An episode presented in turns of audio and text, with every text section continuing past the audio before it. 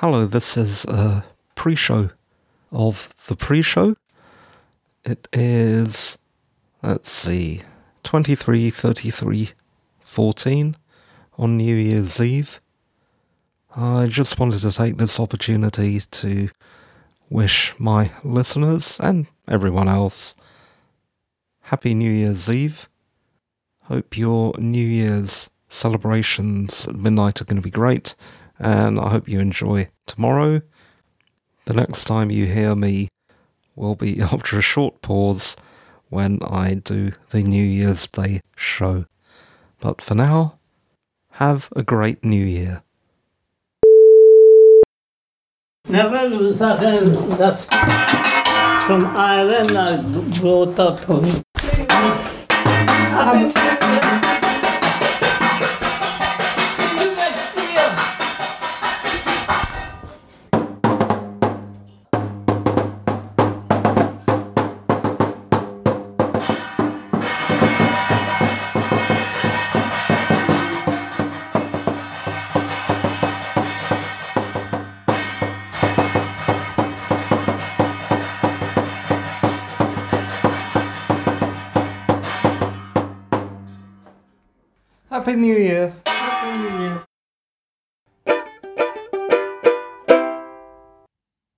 Hello, everyone. Thanks for tuning in. You're listening to Captain Roy's Rocket Radio Show, the UK Geek podcast. This is episode 421, recorded on Saturday, the 1st of January 2022 at 230210. Yes, it is the first today. Happy New Year. And welcome to a special New Year's Day pod. I hope you enjoyed, or will enjoy when I edit it all together, some sounds from last night's celebrations here in Castle Ryanstein extracted amongst the family bickering that you did not hear because I edited it out. Those were the sounds that you heard just before the theme music for this podcast. Anyway, let's see. What should we talk about today? Well, yeah, I, of course, watched the first Doctor Who special earlier today at 7 o'clock. Eve of the Daleks. I saw it, I watched it, I liked it. That's one special down, two more to go, and then Jodie Whittaker is sadly out, and we will have a new Doctor. And we are going to be talking about what I hope from that new Doctor in a few moments. But just for a few seconds, let's talk about Eve of the Daleks. I found Chris Chibnall's take on Groundhog Day plus Noel Clarke's, oh dear, Storage 24 in Offensive. It was saved, though, by the quirky couple played by a fiery Aisling Bea and a nerdy Adjani Salmon, who are the odd couple.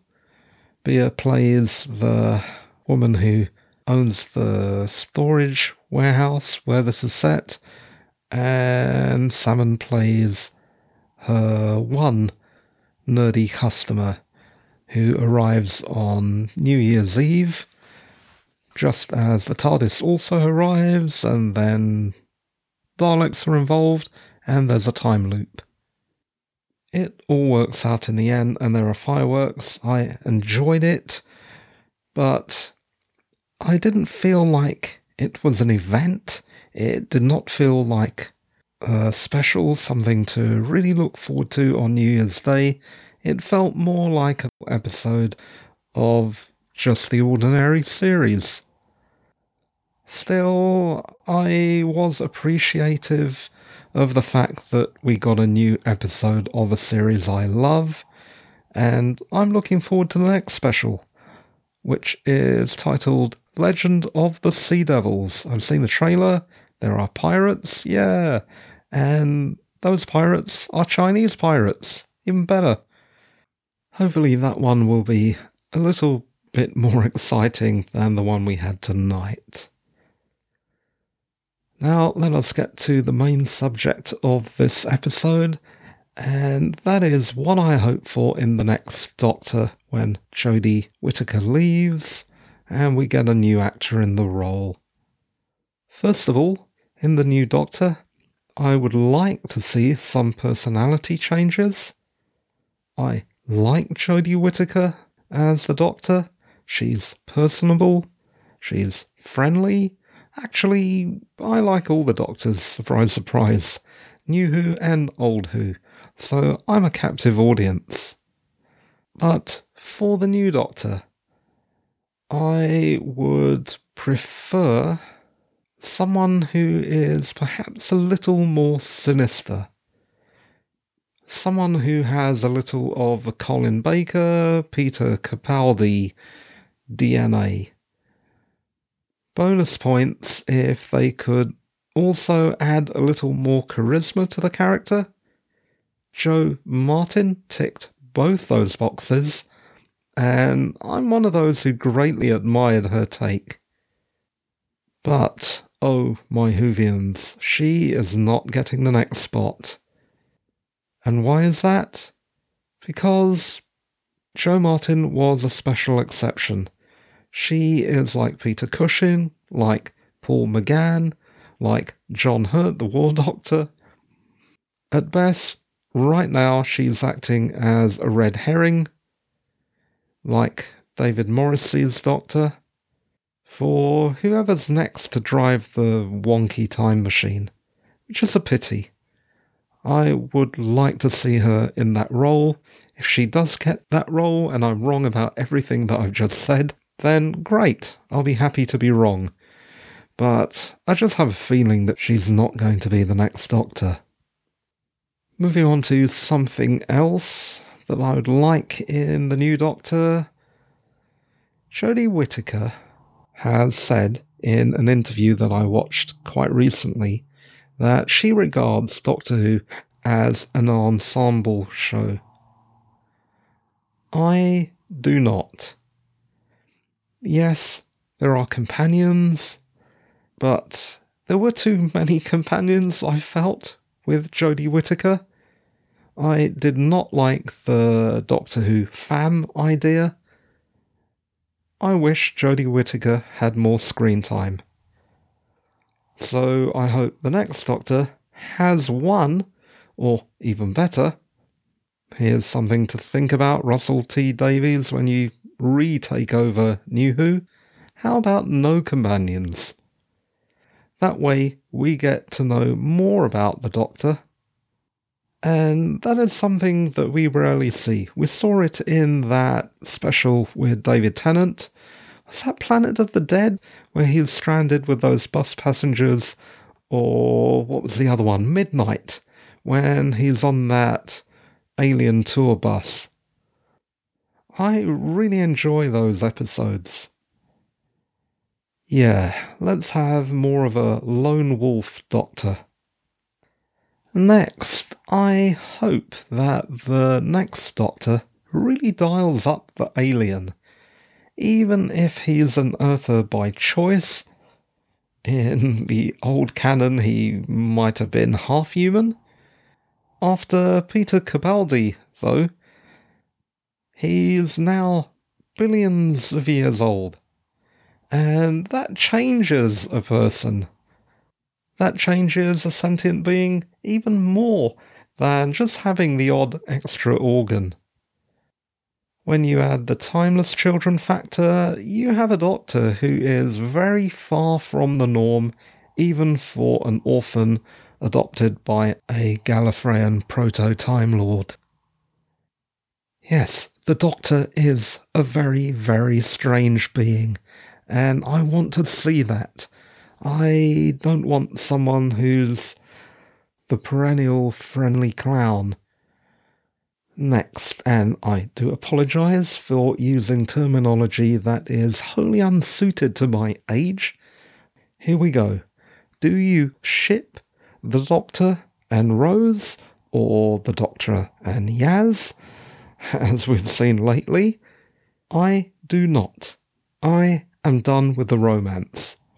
The Doctor, I feel, is at the stage when, nice as it is, must regard most species as insects.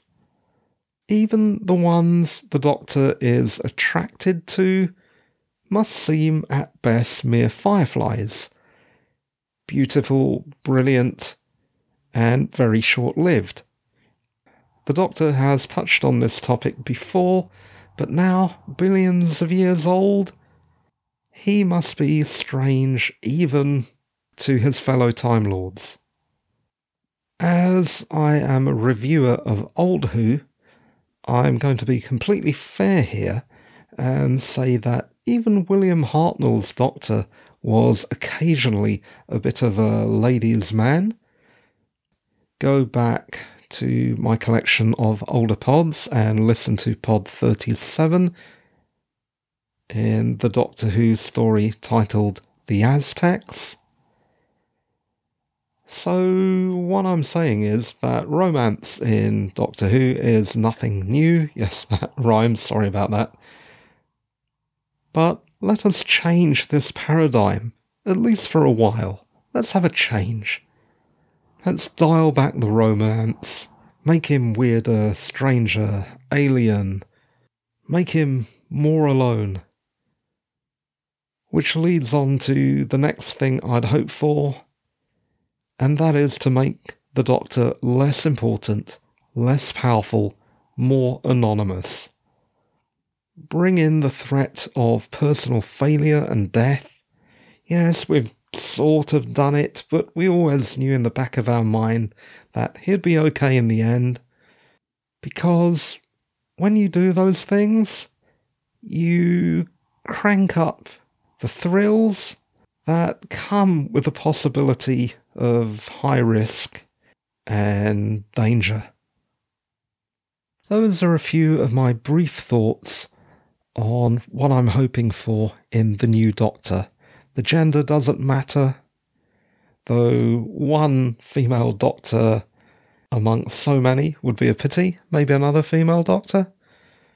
Maybe a non white Doctor. Whatever the case, I hope that someone out there in the ether is listening and thinking about the things that I've just said.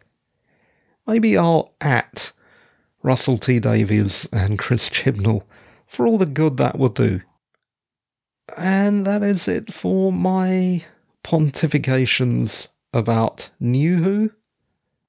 I will, of course, continue to pontificate shamelessly about Old Who for the foreseeable future.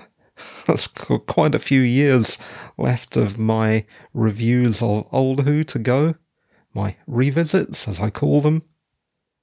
Let's move on to something else. Hawkeye. I already mentioned that I've been watching this. I watched it to the end. The Christmas tale of the famous archer, passing the flame to his young protege is finished. I don't know if there'll be a second season, but I did enjoy the first.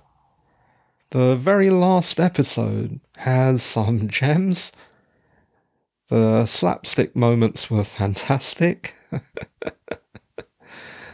that bit where Hawkeye falls into a giant Christmas tree and is confronted by a very surprised looking owl. then there's that bunch of thugs who are shrunk by a Hank Pym particle armed arrow and then carried off by that same owl. Isn't that the comedy callback thing? That was really cool. It definitely did make me laugh. Next, I just wanted to talk briefly about something that annoys me, and yeah, it's a bit of a cliche getting annoyed about this stuff, and I've mentioned it before, but it does bug me. Mostly because I've been watching the trilogy of previous Matrix films in preparation for seeing the fourth Matrix film, The Matrix Resurrections. By the way, no colon in The Matrix Resurrections. Ah, thank God. The death of a colon. We can only hope. I'm going to zoom past this bit because I had second thoughts of whether to include it because it is a bit moany, but I took some time writing it out, so you might as well hear this. As a techie, there are things that bother me about films. As I said, I have the Matrix films in my mind at the moment. I'm going to be referring to the first Matrix film as an example. And yeah, I have seen The Matrix Resurrections, and that review is coming soon. But back to the first Matrix film.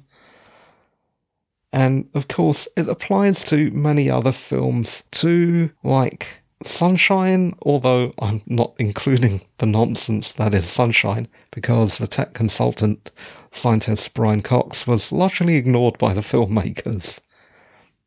Okay, in The Matrix, the first movie in the Matrix series, there is some naive and cringy, for techies, dialogue where tech is involved. Let's look at some particularly egregious examples. Egregious to me, I know. You're going to be tearing your hair out and thinking, what an annoying nerd, and I apologise for that. But here we go. Neo says dbase when referring to a database to show his tech cred. Unfortunately, no one does that. dbase is not a semi acronym slash abbreviation for database. In this case arrangement of letters, lowercase d, uppercase b, lowercase a s e, that arrangement is referring to specific software, a database management system. The best known versions were marketed by the Ashton Tate Corporation. I could not let this go because this is such a well known fact to programmers and developers, maybe of a certain age, and the whole computer industry, the legacy computer industry, admittedly, that it is embarrassing when one hears it. There is no abbreviation. The abbreviation for database, the way you truncate that word, is you just say database because there is no abbreviation for database. By the way, if you're thinking the lowercase db is an abbreviation for database, I worked for 16 years in the computer industry and I never heard someone refer to a database as a DB unless its letters were reused as part of the uppercase DBA, as in database administrator. That is allowed. You can say DBA. You cannot say DB. You cannot say DBase. Those are not abbreviations for database. Stop saying it. It makes you look like an imbecile. I know, you're thinking I'm focusing on the minutiae, but I am a nerd.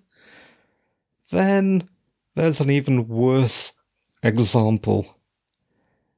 And that's the piece of dialogue in which Neo emits the most useless piece of exposition ever when he explains in a conversation with Morpheus that the acronym for artificial intelligence is AI. Really, Neo? Really? Even a non techie for at least the last two decades would know this. So why bother?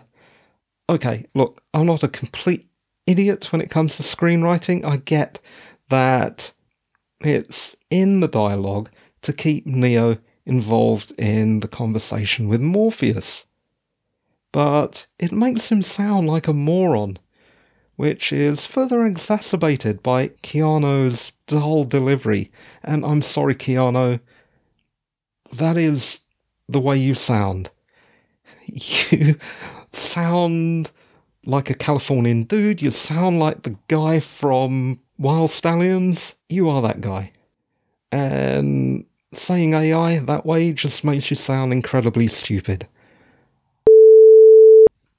Oh my god, I actually had to pause there to look up what film that was from. I'd completely forgotten Bill and Ted's Excellent Adventures. I'm handing in my nerd identification card as we speak and have myself struck off the list of credible nerds. Where was I? Okay, yeah. The Wachowskis. I love the Wachowskis and most of their work, even some of the work that isn't so well received, like Speed Racer. I hate Cloud Atlas, which puts me in the minority. I think Cloud Atlas sucks so bad. But hey, Wachowskis, if you want to speak tech and not sound like complete and utter incompetent idiots, get a bloody tech consultant. Take a leaf out of Sam Esmail's Mr. Robot, especially in a film about the god of Uber hackers. Do you know what this is? This is Kong Skull Island from 2017 all over again. Do you remember that whole data wrangler fiasco? Oh, I'm not going to reiterate what I said about that. Listen to pod 170, and you can thank Dan Gilroy and others for that strangely badly techie sounding script. And again, it was me mm. focusing on the minutiae. Oh, I don't know. Should I apologize for that? I am what I am. It does always surprise me, amaze me, in fact, how filmmakers are willing to skimp on the script. The script, the actual story, the thing that makes their movie not just a pile of random, useless, wasted film. Why do they do that? Why? Why, Hollywood? Explain. I'm well aware, as I've said several times during this mini rant, that this whole thing makes me sound like a tetchy techie.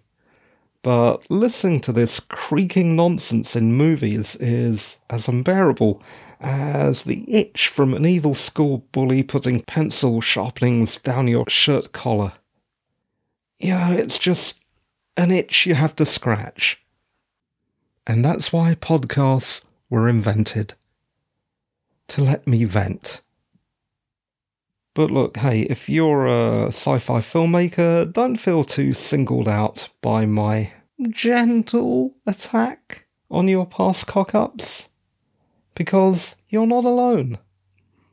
I'm sure there are plenty horror film makers who have completely buggered up any chance of making a credible zombie flick because the epidemiology is all wrong. In fact, there's a whole article about it, and I've put it in the show notes at insider.com where an epidemiologist rates 10 zombie movies and TV shows for realism. That should be interesting, but I think you can guess what the results will be. Oh my god, I'm a moaner. Look at that, 28 minutes already on the clock. This is actually longer than some of my non short podcasts, and this was just supposed to be a short Happy New Year episode. Got a bit carried away. We're in the after show section if you didn't already realise. I am so pleased to be talking to you. I don't really have anything else to say other than I'm not looking forward to saying this, but it does need to be said. I need your feedback. I've said this till I'm blue in the face, but I need it. I need to know if you like this show, if you hate this show, if you are ambivalent towards the show and couldn't care less one way or the other. I need to know, and you can help me find out what you think by telling me. What are you waiting for, keyboard warriors? Go for it. You can contact me on Twitter. You can contact me via email. There's a link on my website. I need to know. I need to know so that I can improve the show, so that I can get more listeners. I just need to know. And that is it. The show, as always, is made by me. I'm Roy Mathur, a writer. Yes, I have written a novel, and that's coming out again soon after some revisions. There may be even a paperback copy or two. Mathur is spelt M A T H U R. You can find more about me or get in touch at roymathur.com if you want to help. As I said, get in touch. You can review or rate the show on whatever platform you listen, recommend it to a friend or mortal enemy, or click on the contact or support link on the website. And by support, I mean you can also support me with a small tip. And that's it. Thanks for tuning in. You were listening to Captain Roy's Rocket Radio Show, the UK Geek podcast. This was episode 421, recorded on Saturday, the 1st of January 2022. And the time at the end of the show is 233406. Thanks for listening, and bye bye for now. And again, Happy New Year. Bye.